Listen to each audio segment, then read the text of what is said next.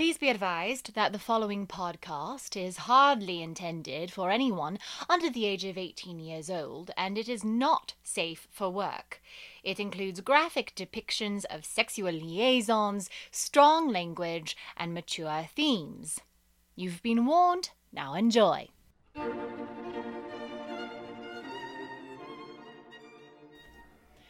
Okay, so now we're testing our meters to see if they're going to be the same. Will you say something? Yeah, I can say something. Okay, so you're Lady Buxom. Wait, I'm, I'm Lady Blossom Bosom. Blossom Bosom. Lady Blossom Bosom. Blossom Bosom. Blossom, Blossom Bosom. Blossom Bosom.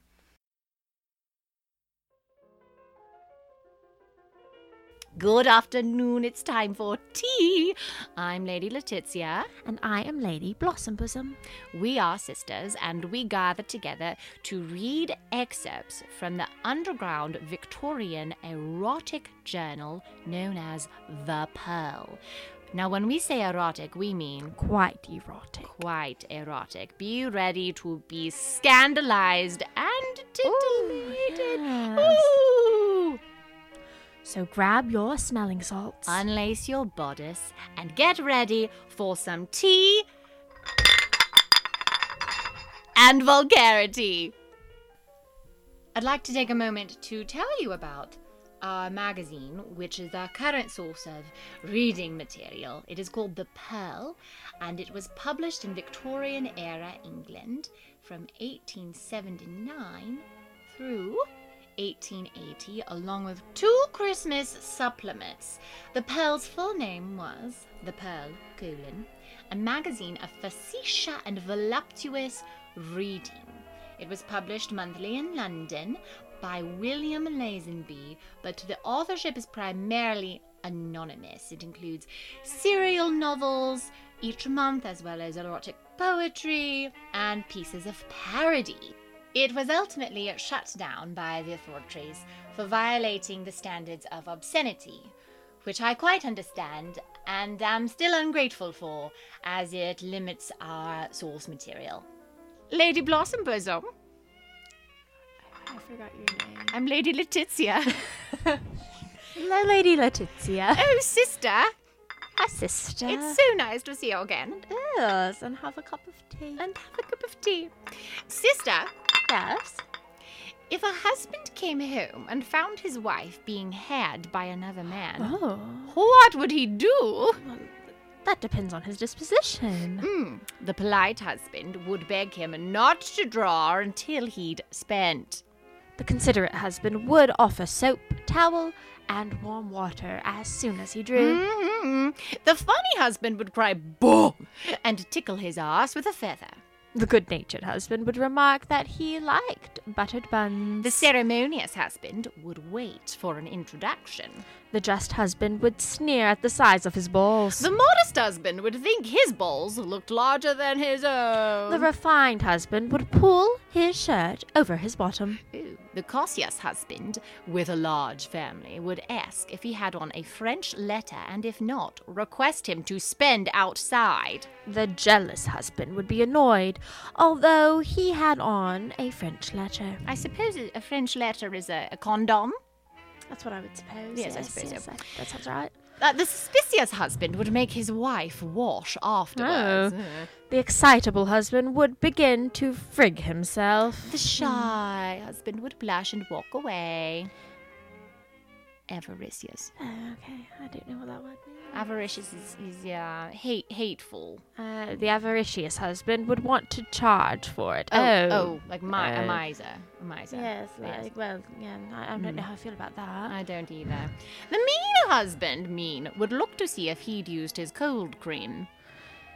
Why do I get all the words I don't know? Well, because that is what happens when I don't read the script at a time. Ep- Epicurean. Yes, it's right. The Epicurean husband would. Oh, that I don't even know how to say. Gamahuche, his wife, immediately after. Oh, Gamahut. Well, that's an interesting one. That's a fabulous word. The conscientious husband would fear that he had neglected his Aw. wife. Aw. The cynical husband would be surprised that anyone should care to fuck with his wife. Mm, the prompt husband would be up his arse before he could say Jack Robinson. Which kind of husband do you want, sister? Oh dear. Well, I hope I would never be caught in that situation. Yes, that's a good point. Um, I, I don't know. What are you thinking? I, I think perhaps I would like the the good night the good natured husband. What nice buttered buns you have. oh, speaking of. oh, do you have a bun over there? um, my English muffin. Not English muffin. Yes, It's sort of like a bun. Bun. Yeah, but That's bun. one bun. All right, Bun. sister. A poet whose water taps had been stolen, as well as those of his landlady and another neighbor, affixed the following to a board in his front garden. My landlady's cock has been stolen away, as well as my own and also my neighbor's. Let us hope in contentment the lay, released for a while from their watery labors. My.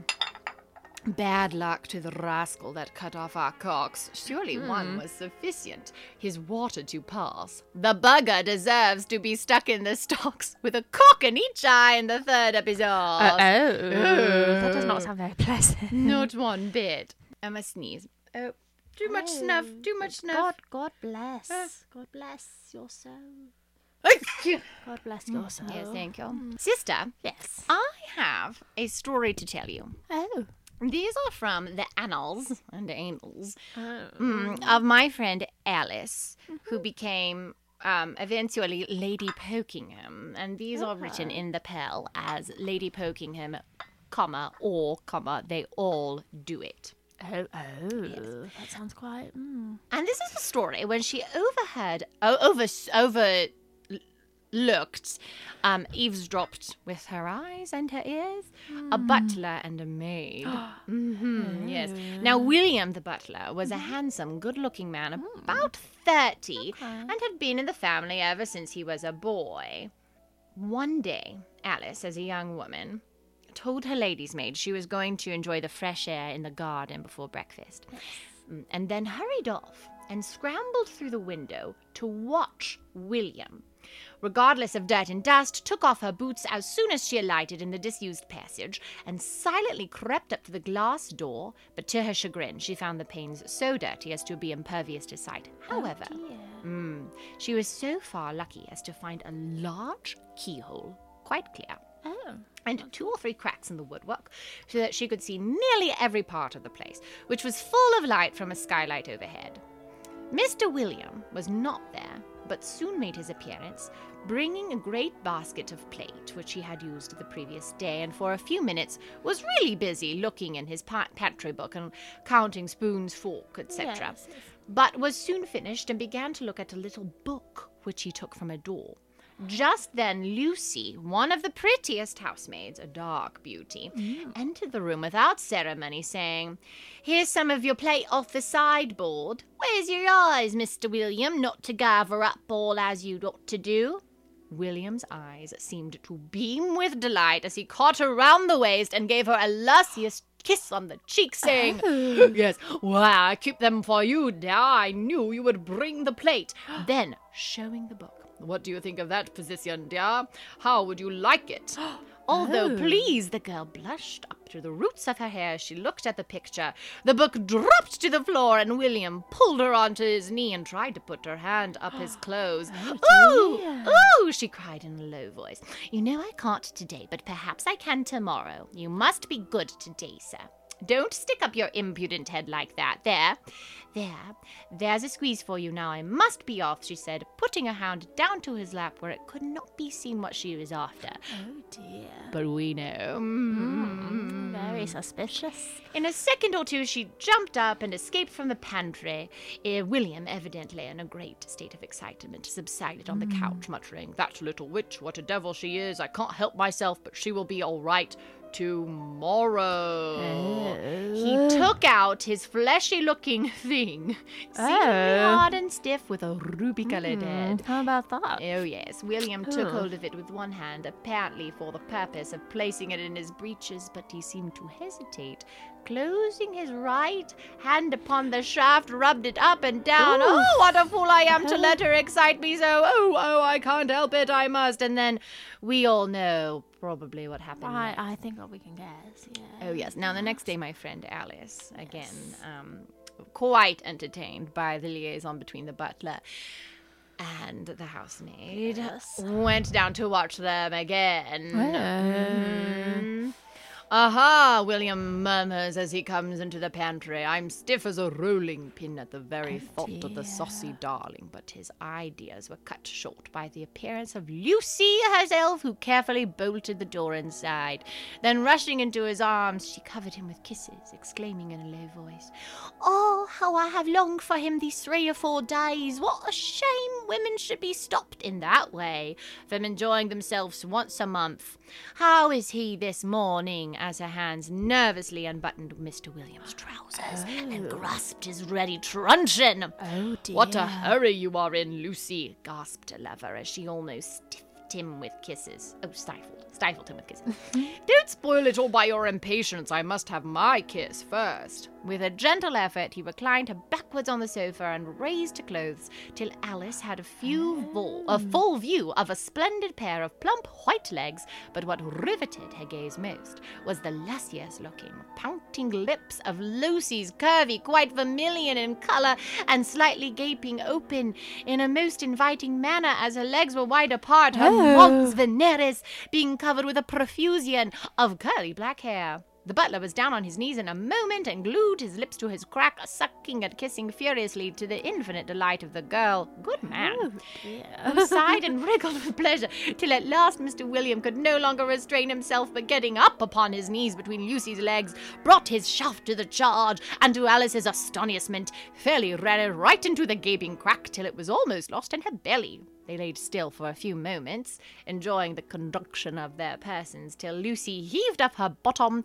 and the butler responded to it by a shove. Then they commenced in a most exciting struggle. Alice could see the manly shaft as it worked in and out of her sheath, glistening with lubricity, while the lips of her cunny seemed to cling to it each time of withdrawal, as if afraid of losing such a delightful sugar stick. But this Sugar stick. yes, sugar mm-hmm. stick. This did not last long. Their movements got more and more furious, till at last both seemed to meet in a spasmodic embrace, oh. as they almost fainted in each we other's arms. we know what that means. We know what that means. And Alice could see a profusion of creamy moisture oozing from the cr- crack of Lucy as they both lay in a kind of lethargy of enjoyment after their battle of love. Mr. William was the first to break the silence. Lucy, look in tomorrow, dear. You know that old spy. Mary will be back from a holiday in a day or two, and then we shan't often have a chance. Now, my question for you Yeah. sister, Blossom Bosom. Bosom Blossom? Blossom Bosom. Is uh what do we think this Mary is like? This other this other maid, Mary. Not sure. Yeah. She's quite nosy, perhaps a little jealous. Probably nosy and jealous. Alice is a voyeur, but she's very happy. she does not seem judgmental. No, no, She's just no. curious. Alice, yes, Yeah. Alice just wants everybody to be as happy as she Yeah. is. You see, we shall soon find out more of her comings and goings and comings. Oh. Yes. Okay. Yes. Well, For Alice, Alice will eventually get involved in um, a society where there is lots of conjugation happening. We just did literally all of that, and oh no, it's still recording. Yes, I'm uh, looking at the wrong thing. That would be quite sad. that would be so sad. Tea and Vulgarity is hosted by me, Lady Letizia. However, occasionally I shall have a guest, and every few tea time episodes I shall become Tally, the host and producer of this podcast, and we will discuss some of the history and controversies surrounding Victorian erotica and how they carry forward into uh, sexual topics today. Tea and Vulgarity is produced by me, Tally Gale. My guest today was my sister, Ian Gale. If you're interested in reading The Pearl for yourself, you can easily find it online, and of course, by this point, it is absolutely public domain. All of the music we've used is credited below. Thank you for joining me, and until next time, take your tea with a dose of vulgarity.